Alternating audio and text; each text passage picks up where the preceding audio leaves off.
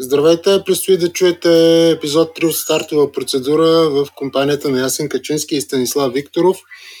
Благодарим за интереса към първите два епизода, към дебютния и втория. Благодарности, разбира се, и за подкрепата ви в patreon.com стартова процедура, този път към Бранимир Йовчев. Сигурен съм, Брани е част от историята на българското ветроходство. Той също направи един собствен сайт, който все още съществува с много интересни материали, основно за Конрад 25 Петерсон. Но Брани Овчев и първият ни спонсор Влади Маринов няма как да ги пропуснем. А, да, аз също благодарности към Patreon сапортарите ни. А, така, аз също чух доста добри отзиви за, за подкаста, което така някакси ни дава много силна мотивация с Сисо да записваме епизоди. Надявам се нали, тази производителност да успявате да, да изслушате и всички епизоди, които а, нали, вече трети тук правим, но все пак и сезона е в разгара си, така че има доста интересни неща, за които да си поговорим, които да споделим. А, аз също искам да, изкажа благодарности за спонсорите ни към момента, които са платформата за онлайн застраховане 24ins.bg. отново към всички, които ни подкрепиха в, и ни подкрепят в платформата Patreon. А, това е един чудесен инструмент, с който а, може да се подкрепя такова независима журналистика и независимо творчество. Ако желаете да се присъедините към тях и да ни помагате да направим подкаст още по-интересен и по-качествен, може да видите линк към тази Patreon страница или в вебсайта ни startovaprocedura.com или на Facebook страницата ни. Към благодарност искам да присъединя един много важен човек за подкаста. Това е нашия аудиоредактор Иван Антонов. Ванка, много ти благодаря а, без теб не бихме могли да се справим с това, което правим. Преди традиционния бърз преглед на събитията, които правим между епизодите, Ясен ме разкритикува градивно предния път, че не съм направил нито една препратка към любимия ми баскетбол. Сега ще използвам един от изказите на Камена Липиев Кедъра. Трети път майка и баща в бърз превод това означава, че нещо, което не се е случило първи и втори път, трети път неминуемо ще се случи. Да си го пожелаем за епизод 3 на стартова процедура, в който госта е много интересен и си мисля, че ще откликнат много хора с коментари и негативни и позитивни, разбира се.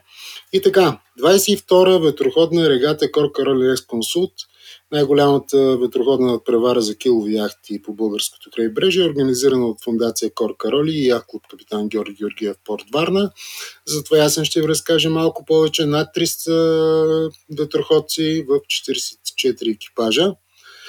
Аз по традиция за себе си наблягам на детско-юношеското ветроходство – присъствах на първото издание на регата Сарафово Къп за класовете Оптимис и Илка 4 и разбира се най-важният старт за младите състезатели в клас Оптимист, това е държавното първенство, отборно и индивидуално, което се състоя в Варна между 18 и 21 август.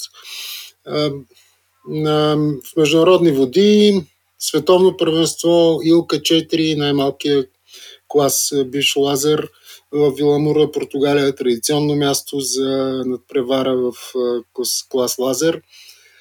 За пореден път последните години италиански дубъл, Николо Касита при момчетата и Дженерва Карачоло при момичета спечелиха шампионски титли за Италия.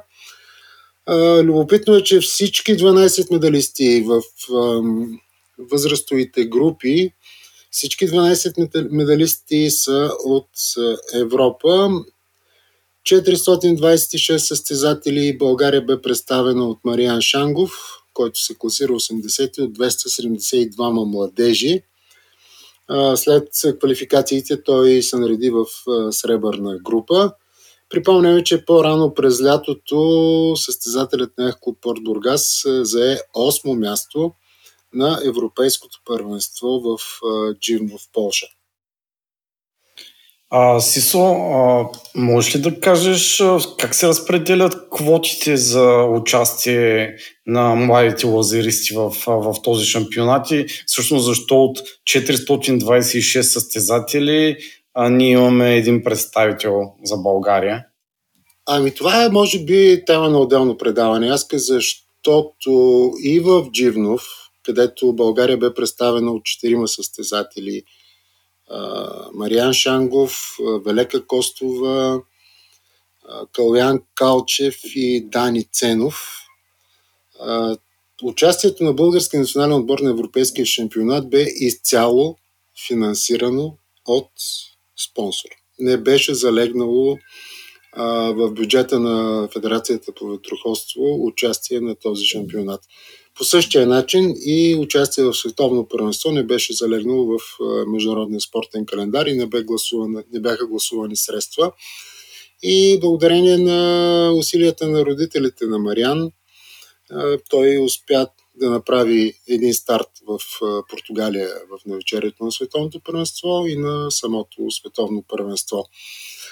По принцип в такива шампионати има един срок, краен дедлайн, в който федерациите могат да заявят до четирима в клас оптимист. За лазер не съм сигурен.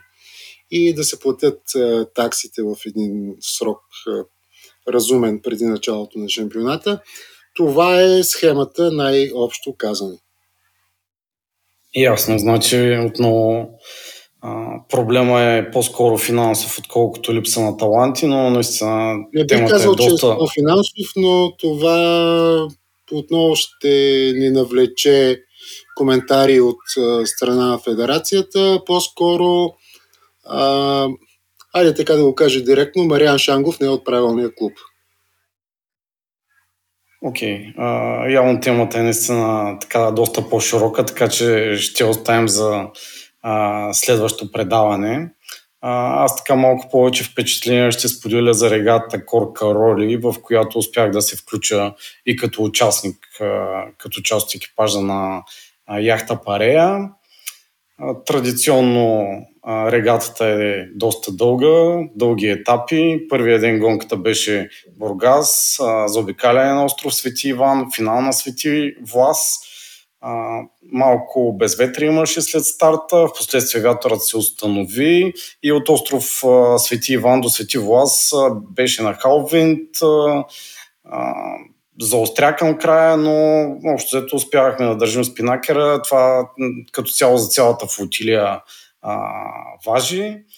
Първи в този етап финишираха от Петра, които традиционно са много силни на попътните хаосове. В последствие спечелиха и регата в клас ОРСИА. Втория ден от Свети Влас към Балчик, над 50 мили гонка, отново в началото безветрие, традиционно за залива в Свети Влас. Леките бързите лодки хукнаха напред, успяха да финишират доста преди следващото безветрие, което пък а, хвана по-балната част от флотилията на 5-6 мили преди Бълчик и, и така се получиха доста сериозни разлики в, в флотилията между бързите и балните лодки, което е традиционно за, за такива по, по-дълги гонки. А, в тази гонка, която беше и с най-високия коефициент за класирането. Отново а, яхта Петра от Копонтус финишираха първи, което а, до голяма степен предупредили финалното класиране. Третия ден Варна Балчик. Тук Лъчо Братоев се представи много добре с Гранд Солея и успя да направи много добра гонка, финиширайки първи. лодка Шоколад вече на следващия ден понеделник в гонките банан, тип банан във Варненския залив доминираха, но за съжаление това не им стигна, за тяхно съжаление това не им стигна за това им стигна само за второто място в крайното класиране в, в съответния клас. А, така малко по организацията, където аз а, имам навика да наблюдавам и да доста внимателно. организаторите от фундацията и спонсорите от Next Consult си бяха опитали да направят така по-различна а, обстановката с така специфична церемония преди старта, след етапа в, в, Свети Влас, а, нали, съответно и за награждането във Варна, което беше в юнашкия салон. А, нали, ако трябва да съм честен, лично за мен малко олдскул ми бяха някои неща, но пък а, мисля, че бяха оценени подобаващо от повечето от екипажите, така че може би пътя е правилен. А, като цяло оценката е, че си получи една хубава регата, над 100 проплавани мири, а, вероятно и повече. А, но лично за мен тази регата отново затвърди мнението, че хендикъп коефициентите няма как да сравнят възможностите на лодките и на екипажите. Ето отново, особено в дългите гонки, ето отново бързите лодки хванаха новия вятър, новите пориви и реално те, те участваха, участваха в съвсем различна гонка, т.е. бяха в съвсем различна гонка спрямо, спрямо останалите лодки и екипажи. Ами аз искам само да вметна, че м- даже ще цитирам Гари Линекер като телевизионен коментатор, що е то световно първенство или европейско. 16 или 32 отбора излизат разделени в групи, играят 30 на 40-50 мача и в края на краищата Германия става световен шампион. А, това въжи за Петра. Колкото и нали, малко странен на първ поглед да е екипаж. Аз съм бил за един сезон, имал съм удоволствието да плавам като екипаж на Петра. Наистина много са работени момчета.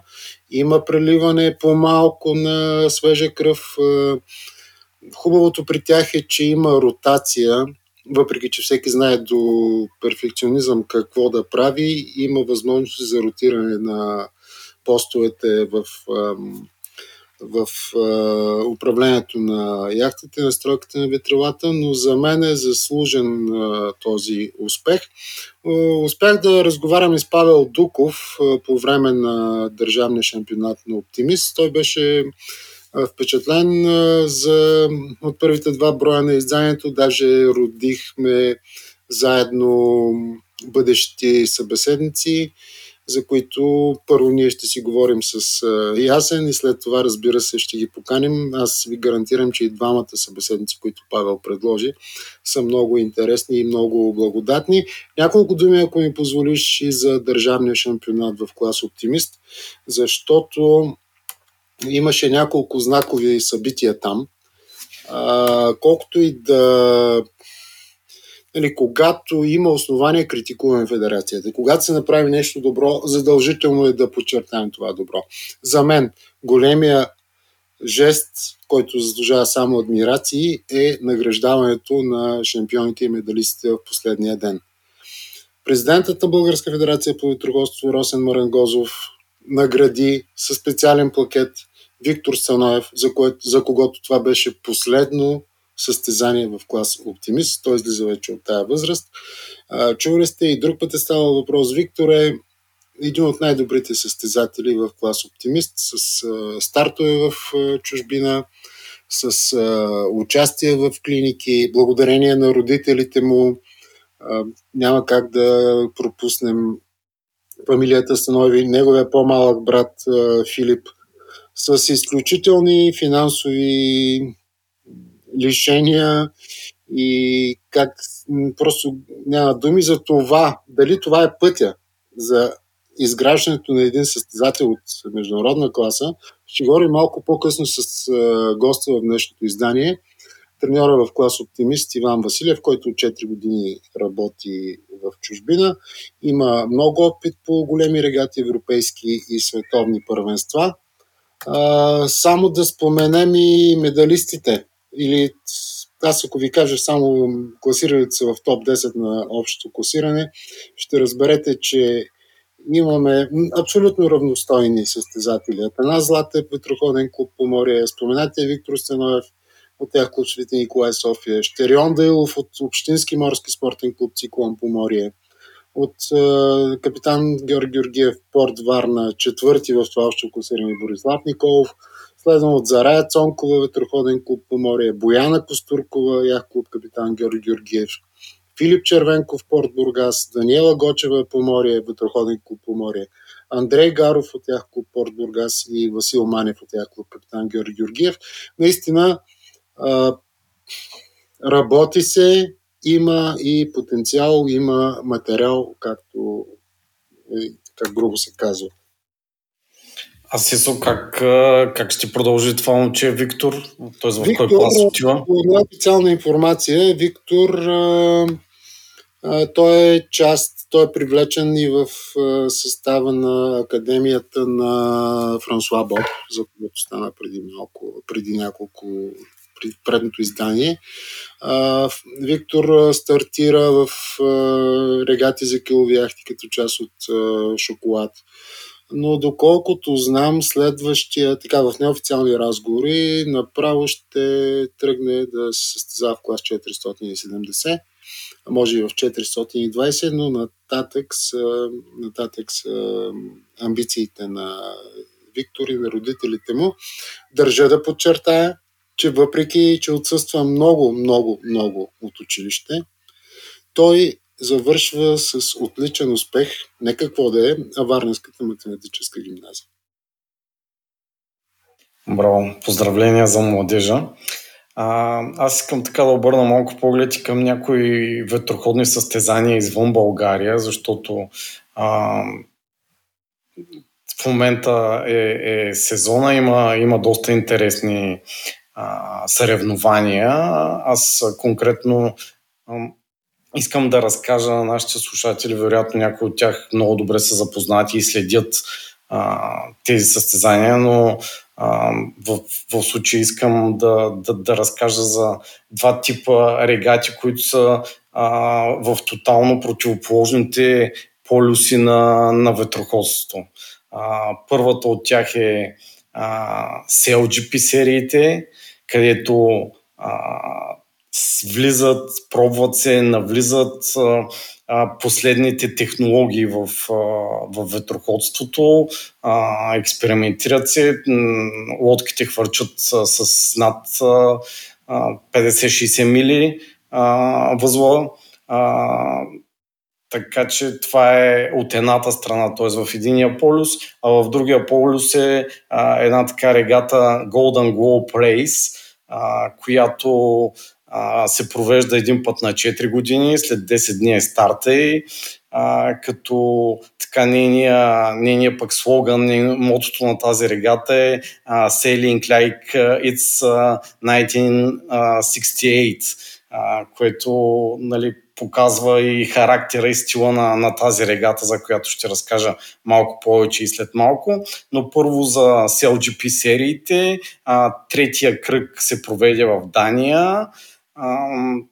Както казах, GP сериите е едно от съревнованията, които движат сериозно напред технологиите в ветроходството. Самото състезание е 9 идентични катамарана. А, пак казвам, по-скоро летят, отколкото плават на фойлове. А, на 60 възла скорости се постигат. А, третия, въпросният трети кръг беше в, в столицата на Дания Копенхаген. Предния уикенд, значи записваме на 24-ти, предния уикенд беше 20-21, мисля. Първи станаха тима на Нова Зеландия с шкипер Питър Бърлинг, втори останаха Франция, а трети домакините от Дания а, като във временното класиране в момента водят Австралия с 36 точки, пред Нова Зеландия с 32 и Дания с 28. Още 7 кръга, кръга има до края на съревнованието, т.е. то още в началото. Наистина си заслужава. Аз в, в бележките на шоуто ще оставим линкове към всяко едно от тези а, състезания и съревнования, за които си говорим. А, посетете го. А, наблюдавайте следващите състезания, наистина са уникални кадри. А, нали, в някакви моменти човек си казва, това, това не е ветроходство, това е Формула 1. Нали. Той има и такива сравнения Формула 1 на, на ветроходството. А, Следващия кръг ще се проведе във Франция, в Сент-Тропе на 10-11 септември. Също може да се наблюдава пряко онлайн, пък и някой, ако е близо до Си заслужава да отиде да погледа и на живо. Само да, вметна, да. само да вметна преди да продължиш с Golden Globe Race. А, искам да се похваля, няма да е нескромно, но една от първите книги, която си купих а, като младеж, бе Светът, който ми принадлежи на сър а, Робин Нокс Джонсън. В тази книга Робин Нокс Джонсън описва около светското си плаване и над преварата с Бернар Муатисие.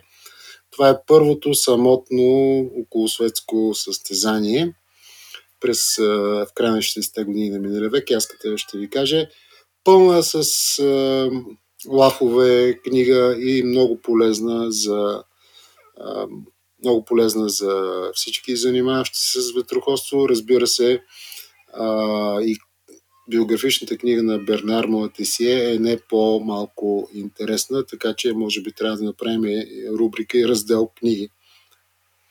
Ами задължително за тази ще пуснем а, също линк в бележките, но след като аз, аз я изнамеря, а, за, да, за да съм първия така доста добре я представи, пък и нали, така четейки за, за подвизите на сър Робин Нок Джонсън, със сигурност е нещо, което си заслужава и след твоята препоръка още повече.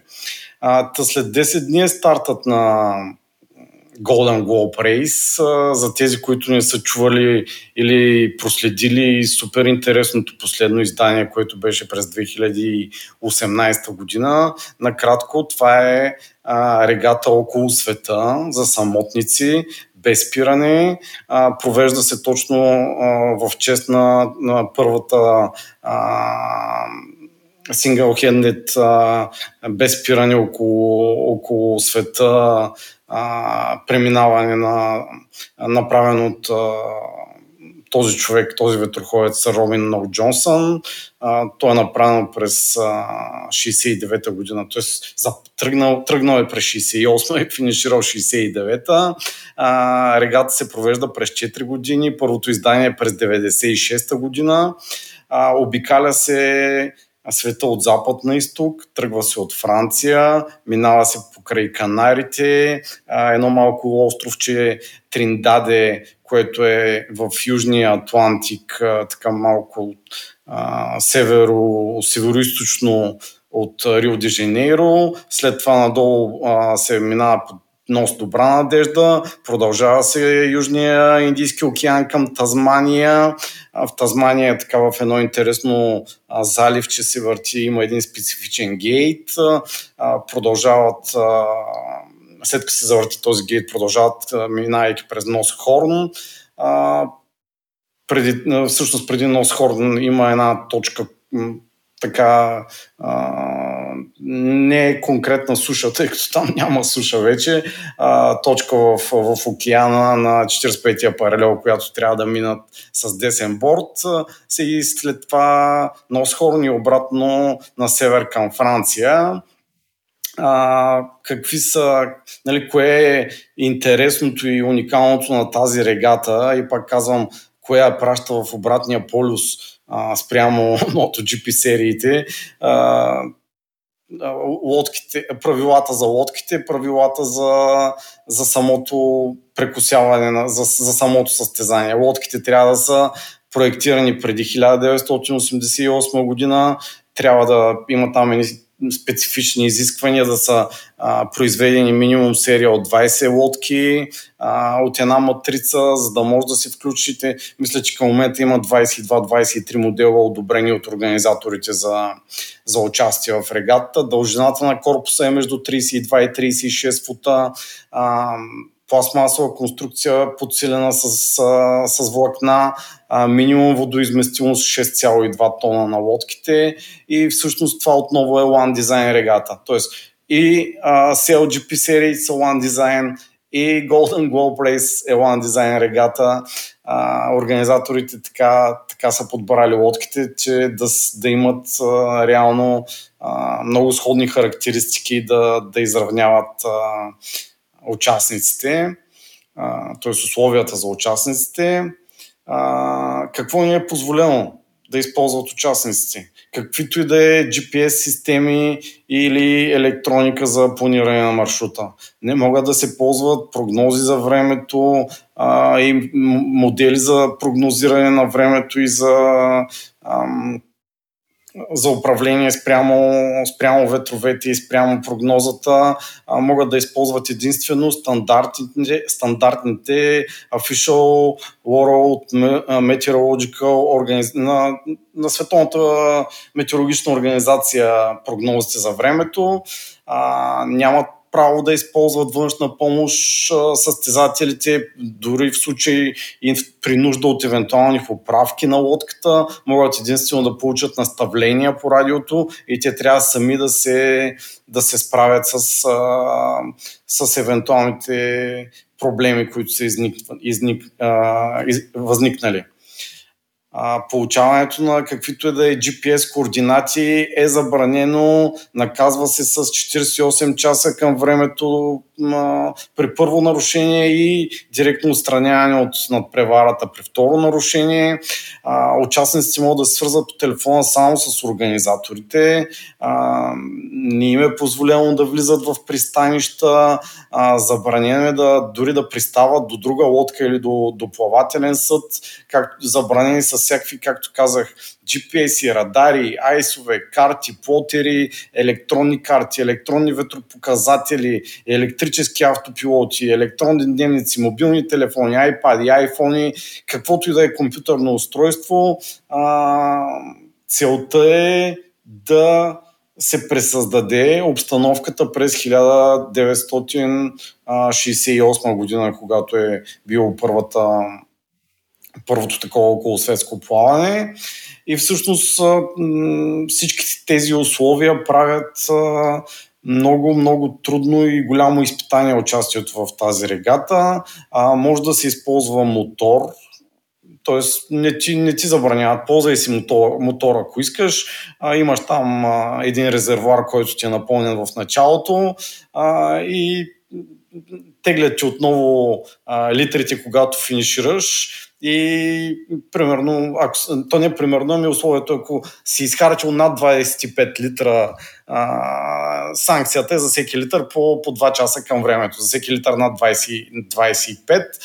А, в, в, тези, в тези условия шкиперите трябва да направят обиколката. А, предното издание, където аз наистина се запалих по, по тази надпревара през 2018 година, само 5 лодки финишираха и победител беше а, французина Жан...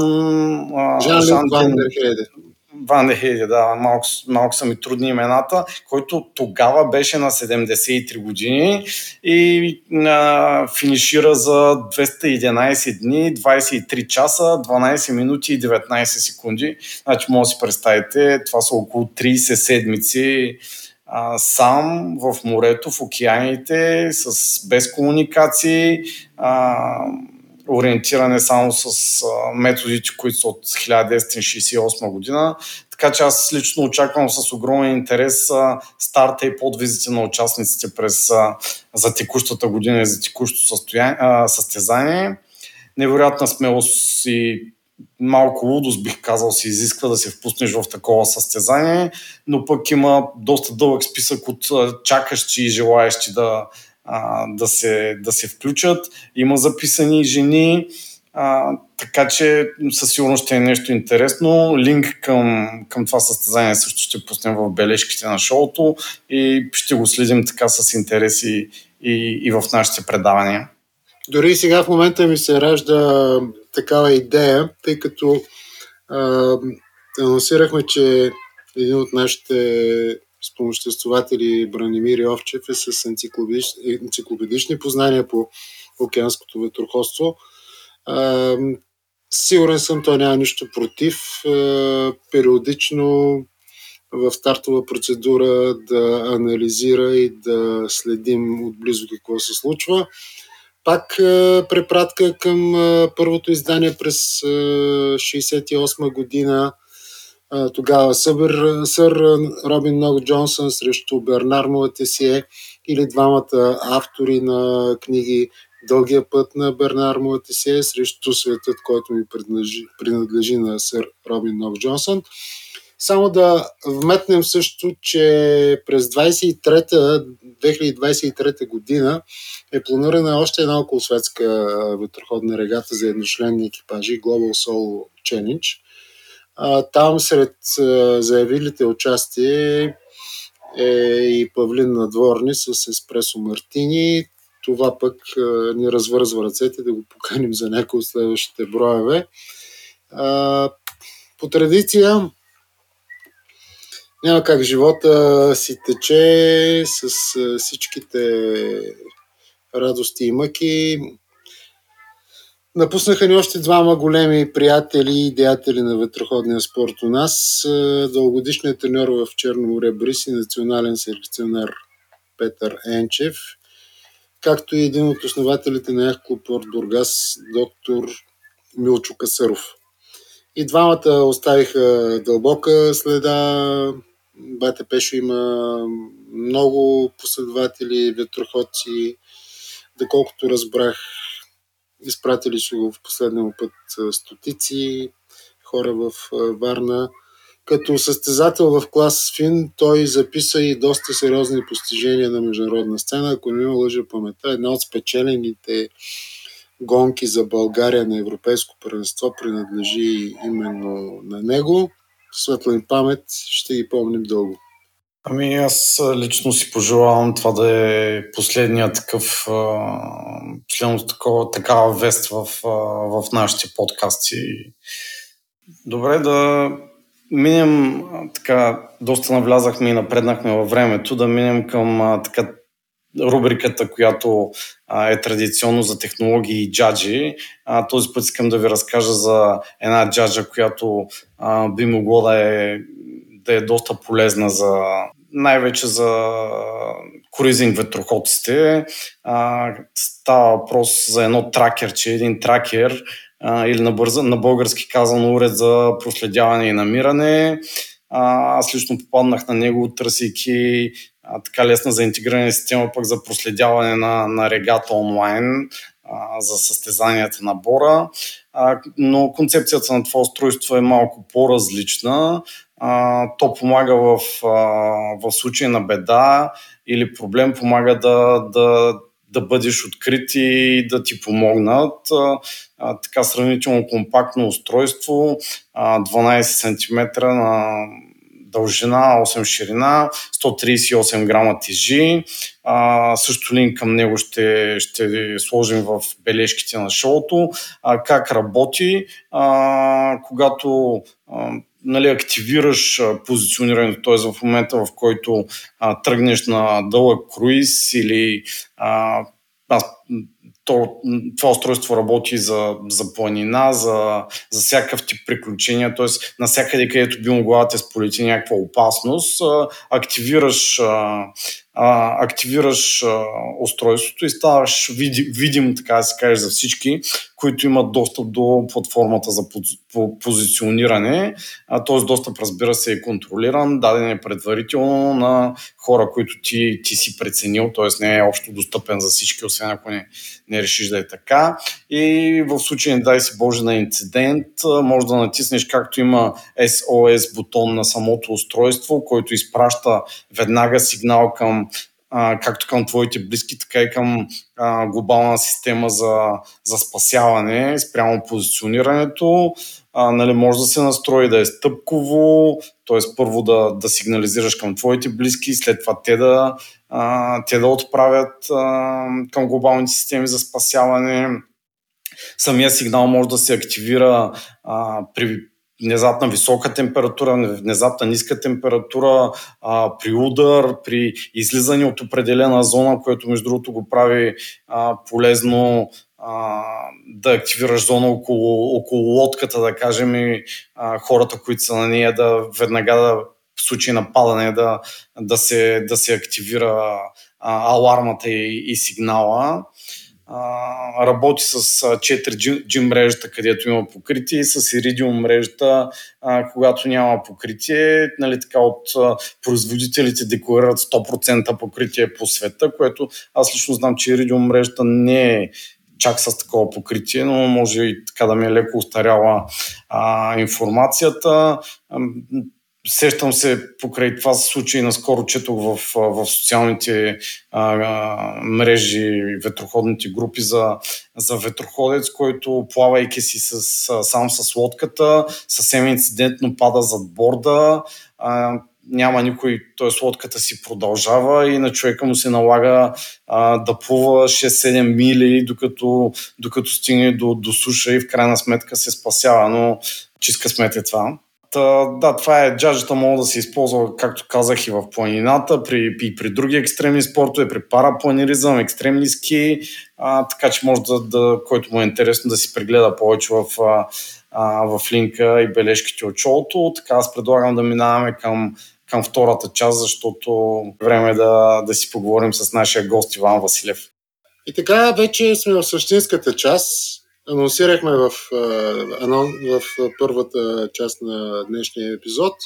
Повод да бе приключилото държавно първенство на България в клас Оптимист.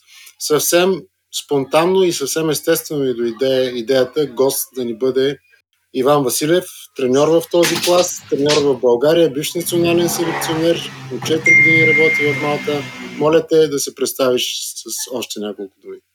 Добър вечер. Аз съм Иван Василев. Аз работя в Малта в клуб Бирзебуджа от 4 години и същевременно съм и национален треньор на малтийския отбор на клас Оптимист. А, в България съм работил в доста клубове като треньор главно на клас Оптимист. А, преди това съм бил състезател в клас Оптимист, в клас Лазер, в клас 70 и четвъртон. Всичко започна от Яхко Пор Бургас, там а, бяха моите първи стъпки в ветроходството. И след това продължиха в а, много различни клубове от Несебър и Созопол, дори и в София. Добре, а, ще се върнем и към а, периодите и в Бургас и в Созопол и на онова паметно европейско първенство в Бургас на клас Оптимист. Стана въпрос в анонса ни, имаме наистина потенциал, имаме деца. Част от тези деца имат и добри резултати в чужбина.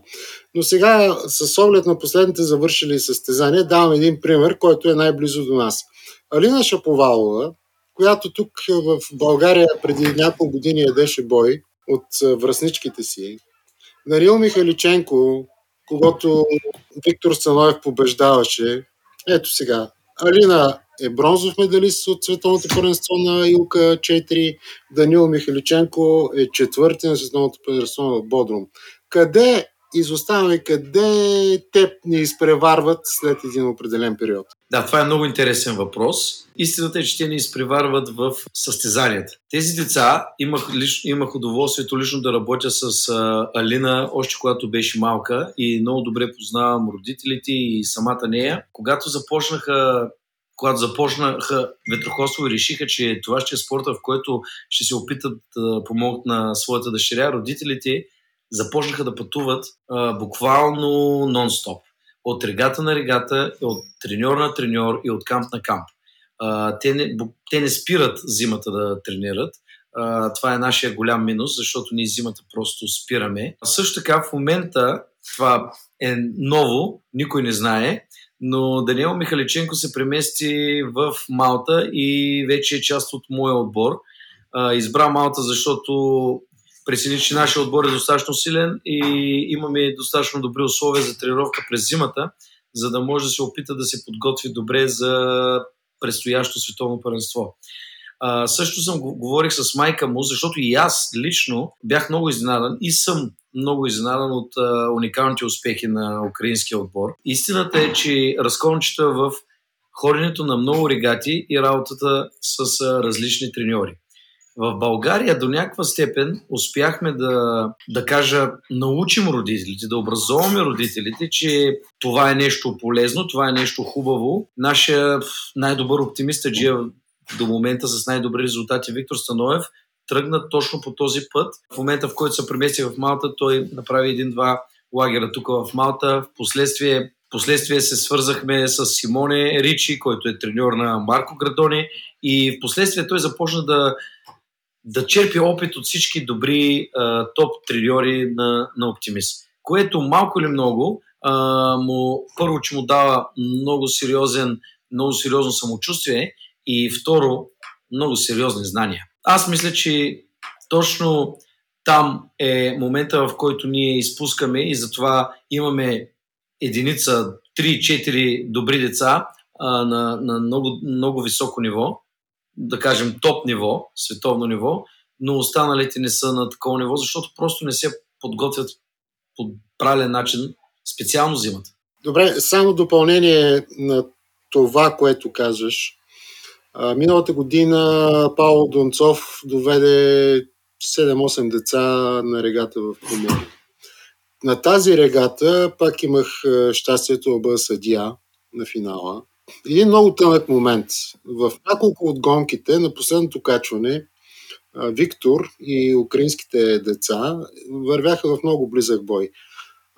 Направим впечатление една реплика на нашото жури. Хората, които журираха тогава на вода че Виктор кара на ръба на нарушението. И те не знаеха да го въртят ли, да не, да не го ли въртят.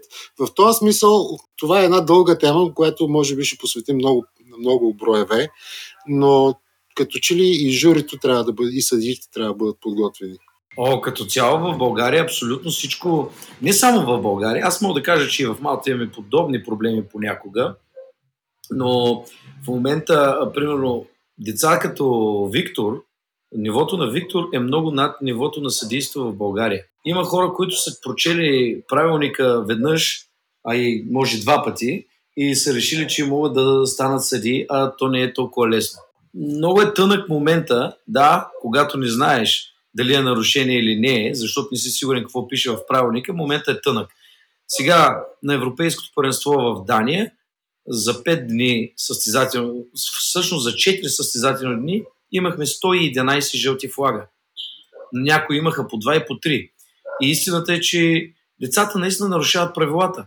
Те не го правят нарочно.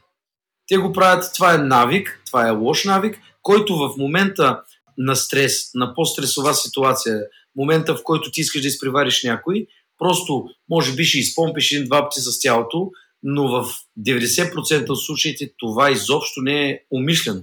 Просто е навик. И журито трябва да, да следи много строго. Но в България смятам, че един състезател започне да излиза в чужбина, в България трудно го въртят, защото те просто не са сигурни. Съдиите не са самите сигурни дали това е нарушение или не. И понякога може, и, може и да сгрешат, ако го завъртят. Затова е по-добре да не го въртят. Но смятам, че няма подходящо ниво на жури в България, с изключение на единици хора. Като няма да споменавам имена, но всички ги знаем. Ванка, а, ти спомена, че си в, в момента национален треньор на а, Малтийския национален отбор за оптимист, нали така? Да, да.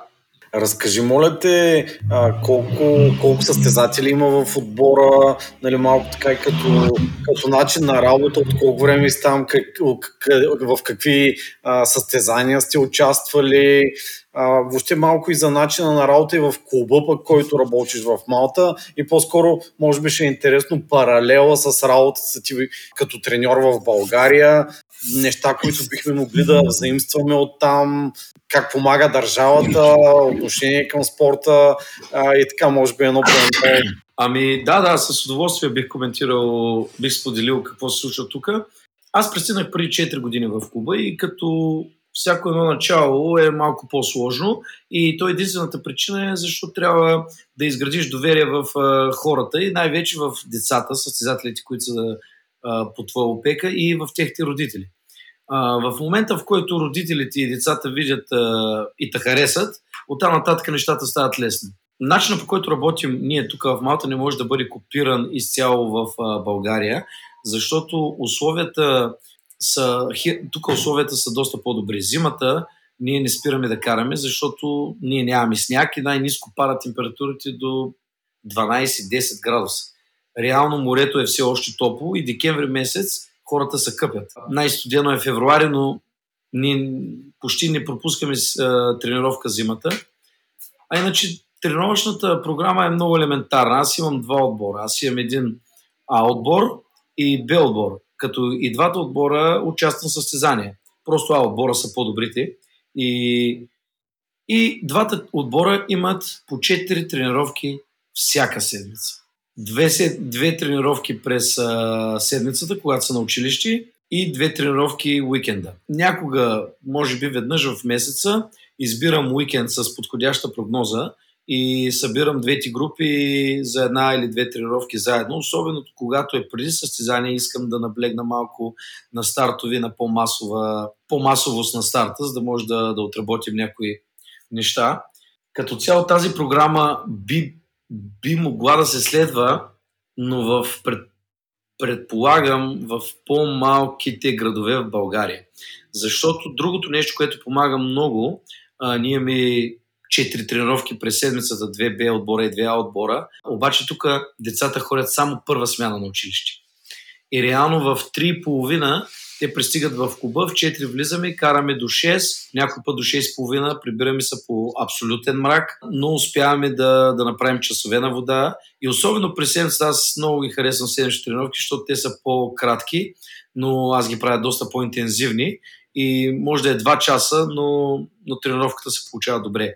И големия напредък, който се получава и да главно зимата. В България, мисля, че този вариант, особено в градове като Бургас и Варна, е малко по, по-труден. Не казвам, че е невъзможен, защото в един клуб като Порт Бургас или Порт Варна, да кажем Порт Варна, голям клуб с много деца, със сигурност ще има група от деца, които са първа смяна на училище и след училище могат да отидат да направят тренировката. Следващия месец те ще се завъртят и другите деца ще имат тренировка през а, месеца, но пак казвам, времето в а, февруари, януари понякога в България не позволява трениране. Всъщност, пак не съм прав, защото аз поддържам много а, близки отношения с родителите на Виктор и с самия него и знам, че на 7-8 градуса 15 възел североисточен вятър зимата той влиза да тренира. Така че всичко е въпрос на желание в крайна сметка, но не можем да поставим всички под а, един общ знаменател и да кажем ти трябва да бъдеш като Виктор, но ако има деца като него, които са решени и вярват в мечтици, искат да гонят постижения, трябва да им се помага, а не да, как да кажем, да кажем, ние нямаме тренировка, ще дойдеш събота. Това не е моя реплика, но аз, нека аз да я кажа. в първия брой и аз и Ясен, предполагам и слушателите, бяхме втрещени, стресирани от едни цифри, които Любен Тенкиджиев каза. Над 80% от състезателите в клас Оптимист не продължават напред в ветроходство в следващите класове. Факт ли е това? Съгласен си и на какво се ами, дължи? В България, ако не се лъжа, може и да е по-голям процент. тук при нас в Малта а, процента е по-малък, откакто аз съм тук, мога да кажа, че процента е по-малък. Не заради мен, а, просто в нашия клуб успяхме да създадем добра атмосфера за лазер. И отделно, което се получи, COVID годината, мисля, че беше 2019, въпросната година аз загубих 6 7 състезателя от първия си отбор и всичките заедно отидаха на лазер. Нито един от тях не се отказа, те продължиха да и в момента продължават да карат лазер. Но дори в световен мащаб, процента на след оптимист състезателите се отказват и това е така. Просто в някои страни процента е по-голям, в други страни е по-малък. Но това може, не, според мен, това не се дължи единствено и само на ветроходството, това се дължи на културата и, и на живота в една страна и на абсолютно всичко, защото представи си един 17 годишен младеж, иска да тренира, а в същото време обаче един път в уикенда иска да изведе гаджето си някъде. Той няма една стотинка, ако не работи. Така е факт. Не, тези цифри не въжат само за ветроходство, според мен. Аз днес имах щастието да разговарям с един голям фотограф, баскетболен деятел и треньор. Имаше нещо подобно, което се опитаха да наложат в баскетбола. Значи, наистина процента на те, които стават професионални спортисти е малък, но те могат да станат след това съдии, треньори, менеджери, деятели, морски, с морска култура лица.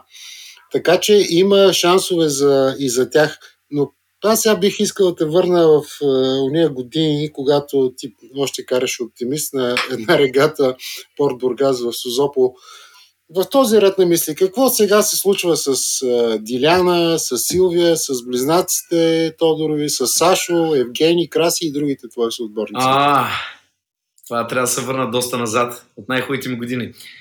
Ами, част от тези хора са във ветроходството и да, кажа, да не кажа малка дума, но бутат, опитват се да бутат и да правят ветроходство в България по правилния начин, с, да кажем, по-ясно виждане за нещата, с по-реално виждане за нещата, защото а, Краси, Евгений, а, това са хора от, а, да кажем, младата генерация и хора с а, много добро образование, с много добър чущ език и хора, които са обиколили а, много места и са, виж... и са видяли а, как се правят нещата в чужбина и затова се опитват да направят нещата така в България, но не, първо не е толкова лесно, второ на нас не трябва време.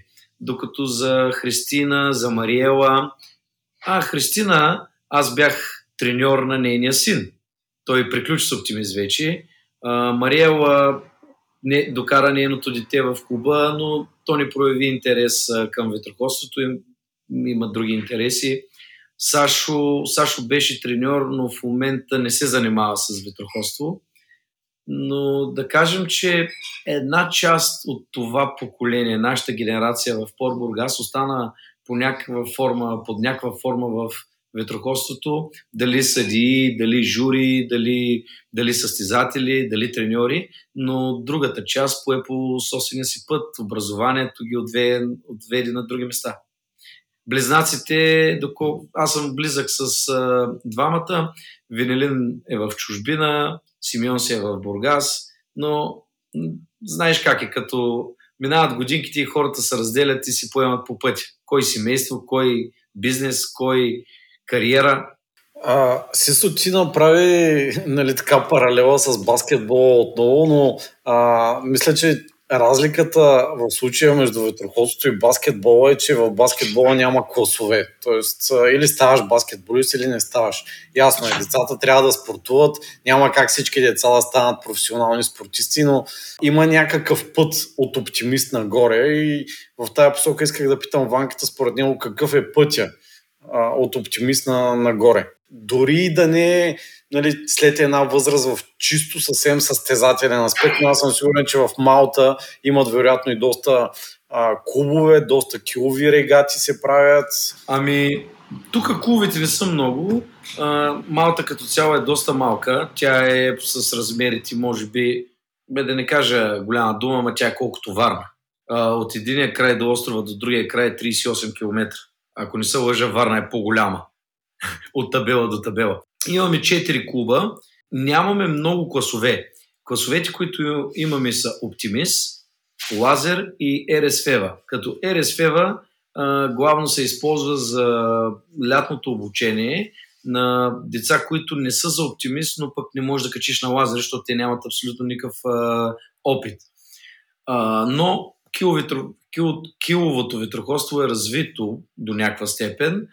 ARX, ARX, а вече не ги знам как се водят, но миналата година мои състезатели, които приключиха с Оптимист и преминаха на лазер, миналата година се качиха и а, направиха Middle Sea Race.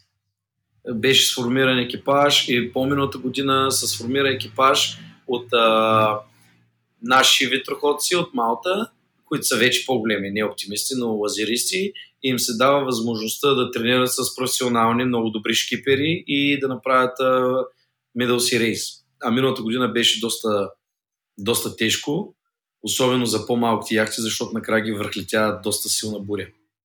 Аз бях притеснен. Лично аз бях притеснен за моите състезатели. В този аспект, дори в момента обсъждаме стратегия за, за напред, защото не всеки е физически годен да се състезава на лазер.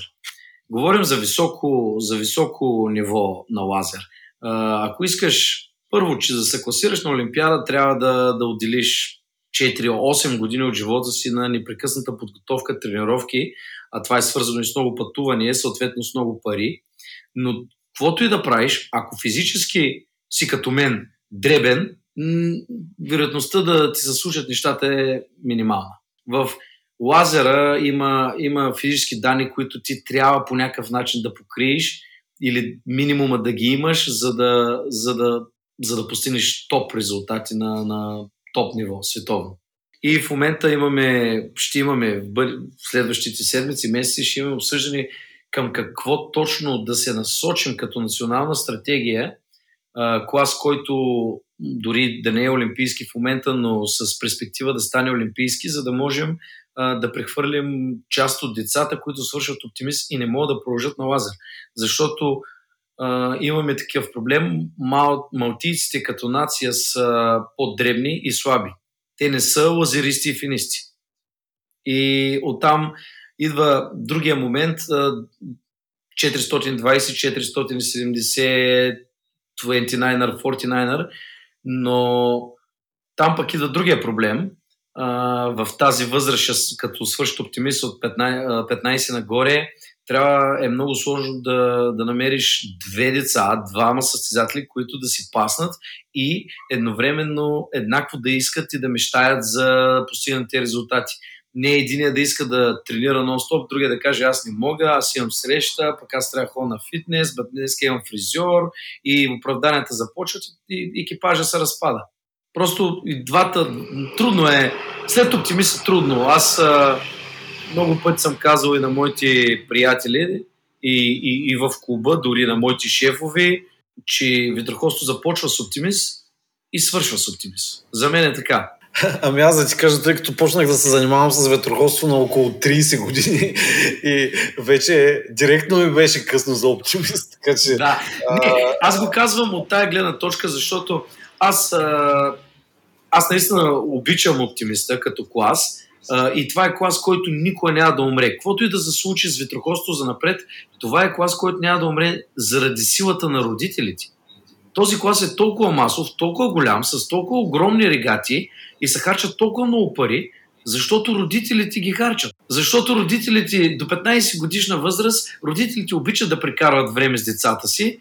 Някои от родителите искат да избият а, а, комплекси, които или да постигнат нещата, които те не са постигнали чрез децата си, но родителите подкрепят този, клас и затова той никога няма да умре. А и истината е, че от оптимиста започва всичко. Миналата година имаше във Фейсбук или някъде видях една а, статия за олимпийски шампиони. Еми, може би 80% от олимпийски шампиони по ветроходство всички са минали през оптимист. Което е нормално в крайна сметка, защото това е все едно да, да кажеш всички, които отиват в Харвард, са минали през детска градина. Еми, нормално е. Една от идеите за подзаглавие беше професия треньор по ветроходство. Но тук в разговора ни на няколко пъти се преплетоха родител, треньор. Има едно такова разпространено мнение, един постулат, че треньорът на подрастващи, той трябва да бъде едновременно треньор и родител. Но аз си примерно, една от последните ни срещи по време на регата. Ти беше водач на Бирзебуджа, сейлинг тим, треньор, пардон. С теб имаше родители, но те като че ли бяха само да ти помагат в работата извън регатата. Но има една тънка граница, която се прекрачва. Предполагам и при вас го има в Малта, но тук се прекрачва много здраво. Тъй като самочувствието на родителя, че той финансира, като че му дава право и да търси сметка на съдии, на треньори и така нататък. Прав ли съм? А, абсолютно. И аз ще кажа каква е рецептата и къде е проблема. Проблема не е нито в родителите, а, нито в треньорите. Проблема е в а, ръководните фигури в клубовете, защото когато, да кажем, ти отидеш и дадеш, а, дадеш детето си да тренира даден спорт – и първо говориш с секретар на клуба, дали ще е с менеджер. И когато видиш отношението на този човек към треньора, как, как треньор е нещо много сериозно, ти автоматически започваш да уважаваш този човек. Когато отидеш в някакъв клуб и видиш президента на клуба да му вика ей треньорчето или някакви други епитети, ти си кажеш, а, треньорчето, треньорчето, треньорчето и то става нарицателно. И тогава уважението се губи. В един момент родителите наистина превишават, се опитват да превишат своите, как да го кажа, опитват се да се намесят в тренерската работа, но за мен те не са прави.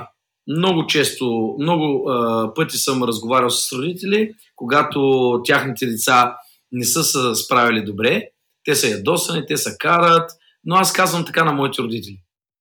Вие може да се карате на децата си за лошо поведение, че не помагат вкъщи, че, че имат слаби оценки. Но за витрохоство, ако ще и последен да е, вие нямате право да му се карате. Това е моя работа. Това е моя работа. В Малта, като пристигнах, наистина имаше, имах... То не беше конфликт, по-скоро първото състезание, когато трябваше да, да отидем в другия клуб, организирахме среща, колко също са срещни в Куба, да натоварим лодки, да приготвим абсолютно всичко и заварих родители, които товарят лодки. Това беше моето първо състезание. И аз нищо не казах. Отидахме на сцената, върнахме се и на следващия ден, в който е почивен по принцип, понеделник, направих родителска среща. И им обясних на родителите, че ако те товарят лодките, те правят нещата, те трябва да влязат да тренират. И те трябва да влязат да карат на регатата. Обясних им, че по този начин те не правят никаква услуга на децата си и че ги правят микотели. Много бързо ме разбраха и в момента нямаме абсолютно никакви проблеми с това. Родителите са много важни, защото нашия клуб работи така. Ние нямаме финансиране от държавата. Ние имаме спонсори, но парите от спонсори, които влизат, не могат да покрият, о, какво да кажа, те не могат да покрият а, една четвърт от моята заплата. Всичко се финансира от родителите. Като те не дават пари за спонсорство, имаш на детето ти тренира, получава 4 тренировки в седмица, ти си плащаш такса а, на клуба. А, лодката ти е частна, имаш хангар за лодката, ти си плащаш, минимална е таксата, но ти си плащаш такса, където си държиш лодката. Всяка една регата в, в Малта е с а, входно, входна такса от 20 до 100 евро, зависимост от регатата. И ако аз или някой треньор, който да е, или клубното ръководство се държи непристойно с родителите, те ще кажат, ме, аз плащам, аз правя това, аз правя всичко и те ме ругаят. Но когато поставиш ясно границата, ти си до тук, ти няма да правиш платното, ти няма да пипаш това, ти няма да правиш онова. Родителите са достатъчно интелигентни, а и когато имаш респекта към треньора, тогава няма никакъв проблем, защото те ми вярват. Аз обичам да зашегувам така и казвам, че в момента връзката ми с родителите е изключително силна и наистина много ми вярват, че ако им кажа отиваме на регата в Афганистан, те ще кажат, добре тренер, кога да купим билети. Но това е нещо, което а, зависи от също така и от а, личността на треньора. Първото ми състезание, когато отидах в чужбина с моят отбор, в Бодрум, бяха 7 деца с 7 майки. Така че трябва време, за да може да... Тези, все пак родителите дадат най-ценното си на някакъв човек, пристигнал от тъмна, тъмна балканска държава, нормално е да в началото да са малко скептични. А ти къде си учил ветроходство? А, треньорство, извинявай. А, Национална спортна академия. В България единственият... Значи в България правилата според закона са, че ако искаш да бъдеш треньор по даден спорт, трябва да си завършил Национална спортна академия. Аз завърших НСА с профил треньор по ветроходство и отделно съм, а, имам само да не се лъжи, имам три сертификата от а, Йода, първи, втори и трети левел и два сертификата от ИСАВ, първи и трети левел. Втория го пропуснах. Каква част от, т.е. доволен ли си от това, което ти даде НСА И мислиш ли, че след като излезе от НСА си бил завършен треньор? Да, така, някаква е... оценка така, на, на обучението в НСА. Ако... Ще, веднага ще, ще отговоря. Това е много хубав и интересен въпрос. И ако някой от младите студенти, които а, ти първо учат, няма значение какъв спорт и за какъв треньор се подготвят. Ако ме бяхте питали това преди два, аз съм 36, преди 15 години щях да ви кажа, не сега е пълна глупост. Сега оценям абсолютно всичко, което ми е дало не сега, защото когато тогава си мислех, че да бъдеш треньор е просто да знаеш как да се състезаваш, как да направиш поворот, как да, да, да сърфираш по вълната, такива дребни детайли за оптимиста. Но истината е, че това е абсолютно нищо. А, не сега ти дава изключително широк спектър на познания в а, другите спортове, биомеханика, биохимия, физиология, дори начин на хранене, анатомия, история на спорта. Мой любим а, предмет беше ТМСТ, теория, методика на спортната тренировка. Един от най-сложните, но на мен много, ми беше много интересен и го минах лесно. А, но това в а, точно този предмет ти обясняват а, каква, какъв тип тренировка, за какъв период от а, подготовката трябва да направиш. И аз ще го кажа така, примерно, започнем ли сезона и имаме, да кажем, месец, месец и половина до следващата регата, а, моите тренировки са по-дълги, но като по-дълги упражненията са по-дълги, не са толкова интензивни. С момента, в който състезанието наближава, тренировката става малко по-къса, но изключително интензивна, с много интензивни упражнения. Но това нямаше как да го знам, ако не, не бях учил. Казвам така, не сега ти дава една страхотна основа да станеш треньор, но ти не си треньор. В смисъл, ти си завършил треньор и имаш основата да градиш над това, за да станеш добър треньор.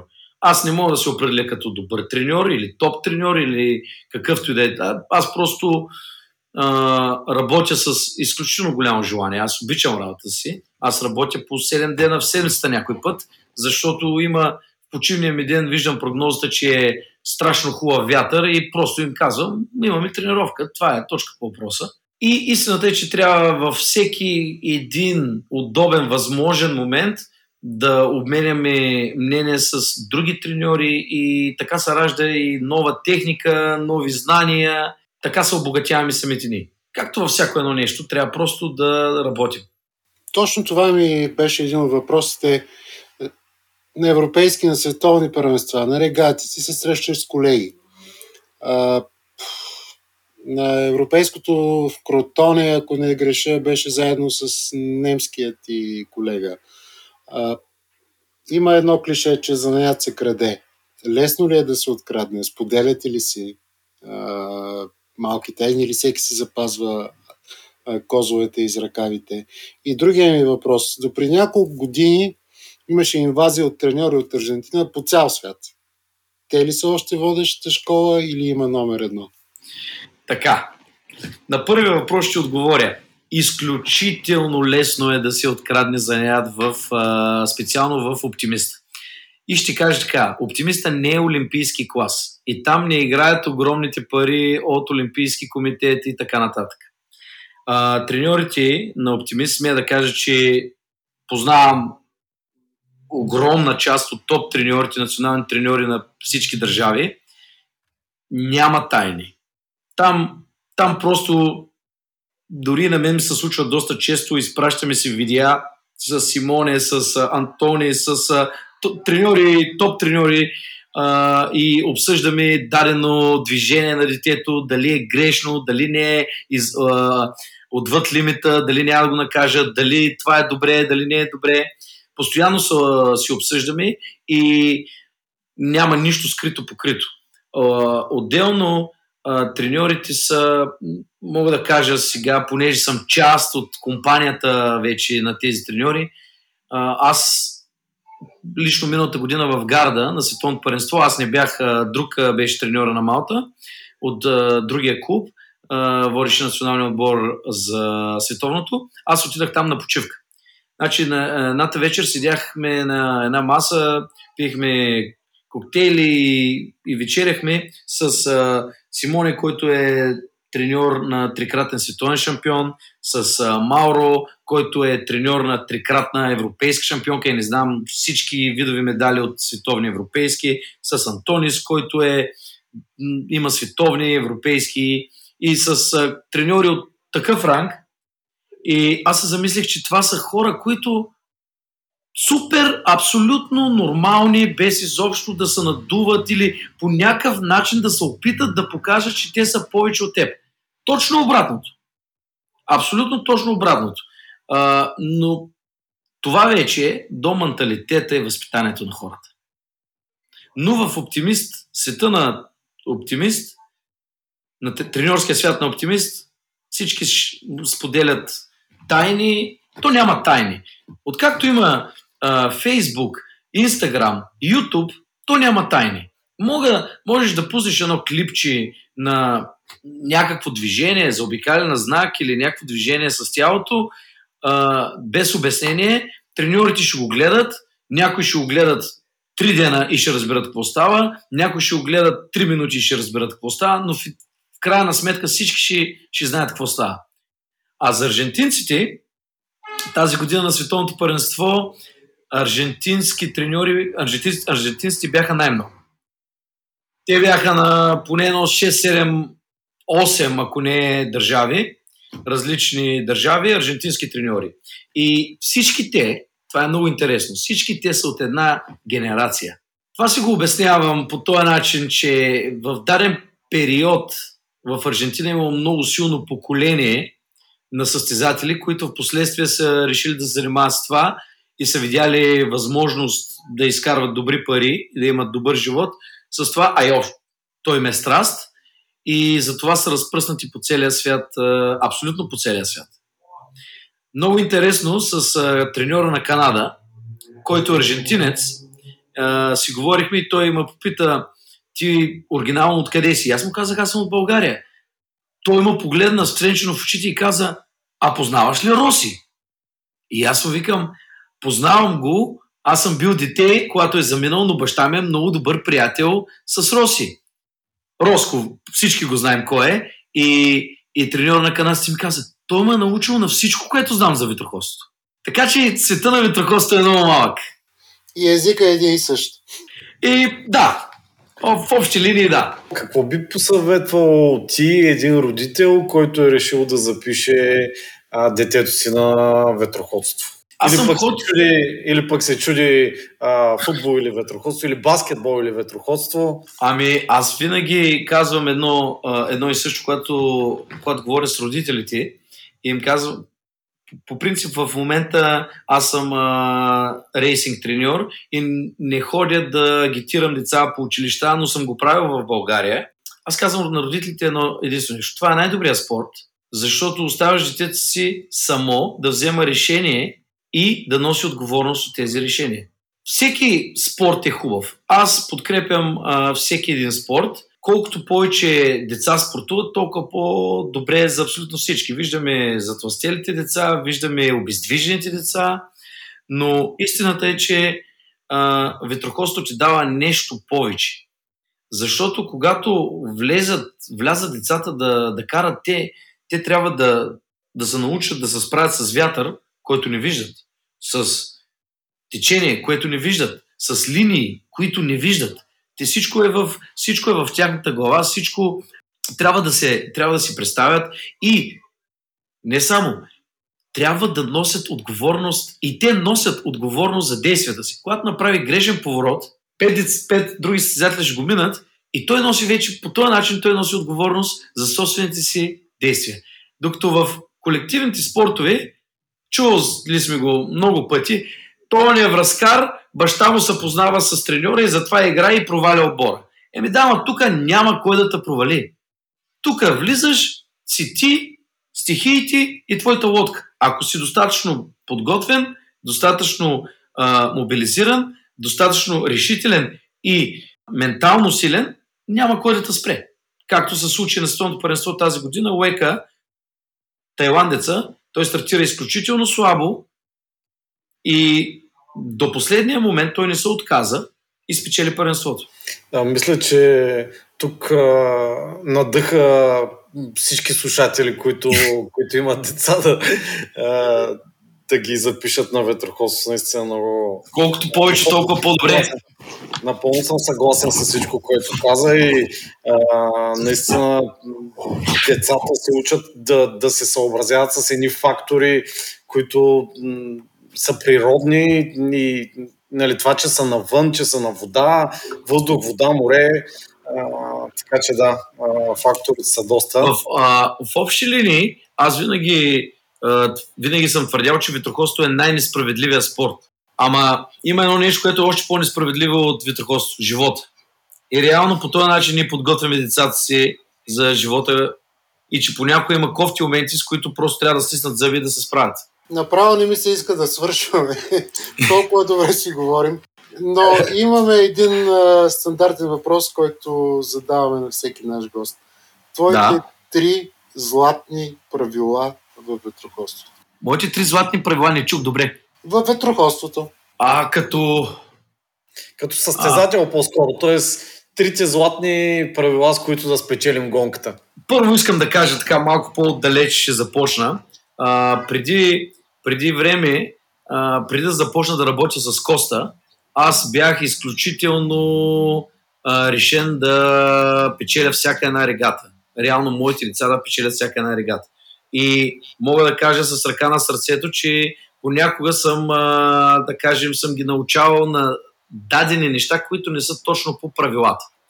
Но в, с цената на победата, за, за, за победата бях готов и мислех, че а, всичко е оправдано.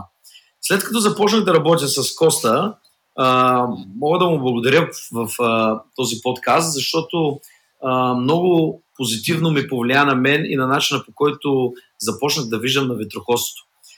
Защото в ветроходството имаме, примерно, сега на републиканското първенство в Варна имаше 80 деца, горе-долу, не знам точната бройка, но само един е шампиона на България.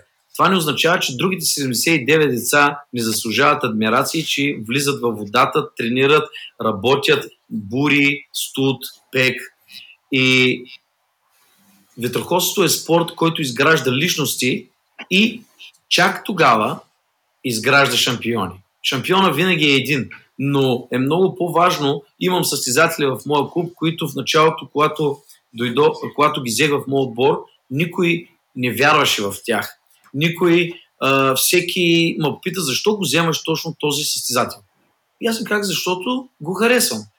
В момента този състезател донеси медал от европейското, да, сребърна група, но той донеси сребърен, а, бронзов медал от европейското.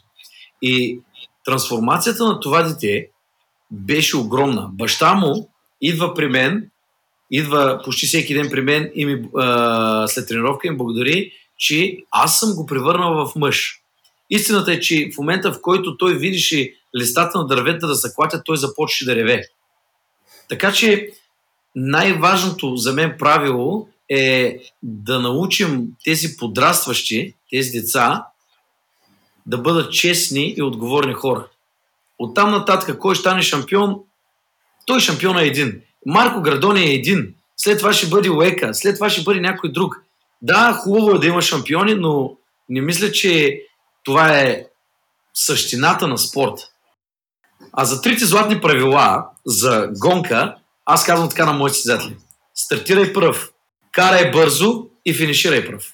Както се казва, просто и елементарно. Някои от тях го изпълняваха доста добре в интерес на истината. Друго искам да ти кажа, защото го установих. А, ние заговорихме за Европейското първенство в Бургас. За доброто Европейско първенство в Бургас. И аз мога да ти кажа каква е причината. Първо, а, имахме горе-долу около един месец тренировки само в Бургас с националния отбор. Бяха отделени от родителите. Родителите не ги допуснах до хотела. Това е първото. И второто. Трето, нямаше трак-трак на регатата и другите треньорите на Европейско стоят само зад старта и отиват максимум до финала. Те не могат да си, те не знаят какво се случва по време на курса. На да, първо качване, да, второ качване. Да. Това е много важно. И най-важното, Черно море е по-сладко от Средиземно море. Откъдето карат основните хора в Европа. Лодката потъва повече. И нашата вълна е отвратително чопи вълна, такава къса. И ще кажа, като дойдох на Пор Бургас, първият ми състезател беше 8 или 9. Като отидахме на европейското, аз имах трима златна група, а българите бяха само в бронзова група.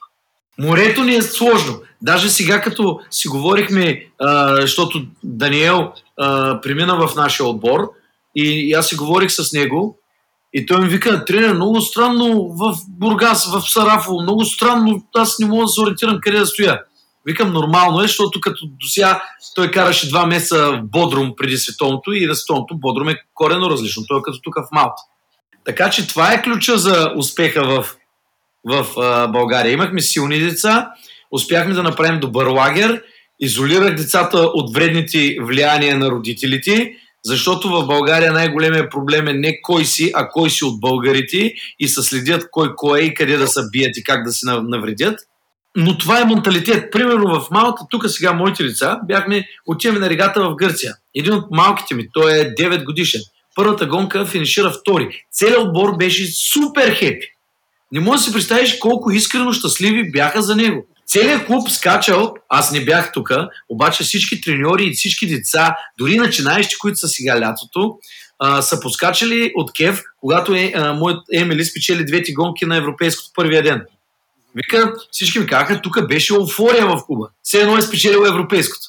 Емили тази, която познавам от Несебър, нали? Зайчето, да. да Малкото да, вече не е толкова малка. Тук пак едно правило малко си извляках от, от, твоите думи, че е хубаво а, мястото, където а, ще е състезанието и където е състезанието, поне седмица преди това да, да може да се потренира на него. Абсолютно. Значи това е м- нож с две острията. Ще кажа така, че е нож с две острията но е хубаво да, да се подготвиш. Как се казва децата, като отидат е, една, първо, отиват 5 дена по-рано. Те, на мен ми случи това нещо във Франция. Отиваме във Франция, моите създатели са дебютанти на голямо първенство и отивахме 7 дена по-рано.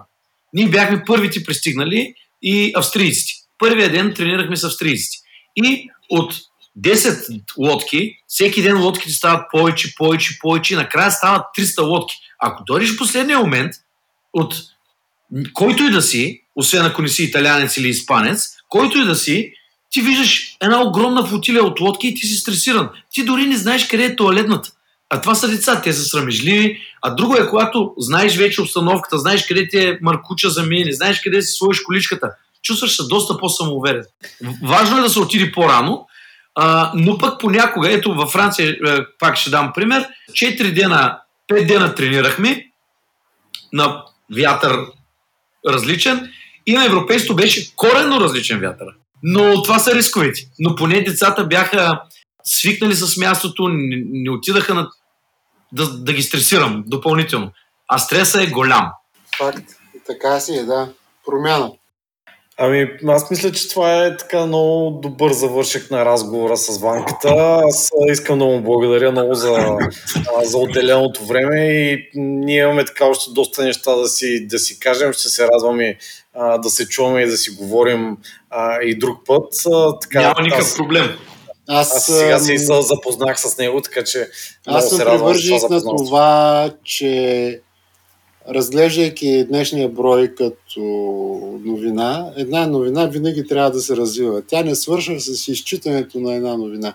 Тя има развитие. След това, така че категорично трябва да гостуваш а, още поне един път. Със сигурност, когато, когато кажеш само да съм свободен. Хубаво. Много ти благодаря още веднъж. А, съжалявам, че не можахме да се видим за по-дълго много бях Да, разбрах. Поздравя, това са щастливи събития. Браво, мен. Браво. Много се радвам. Мерси, мерси.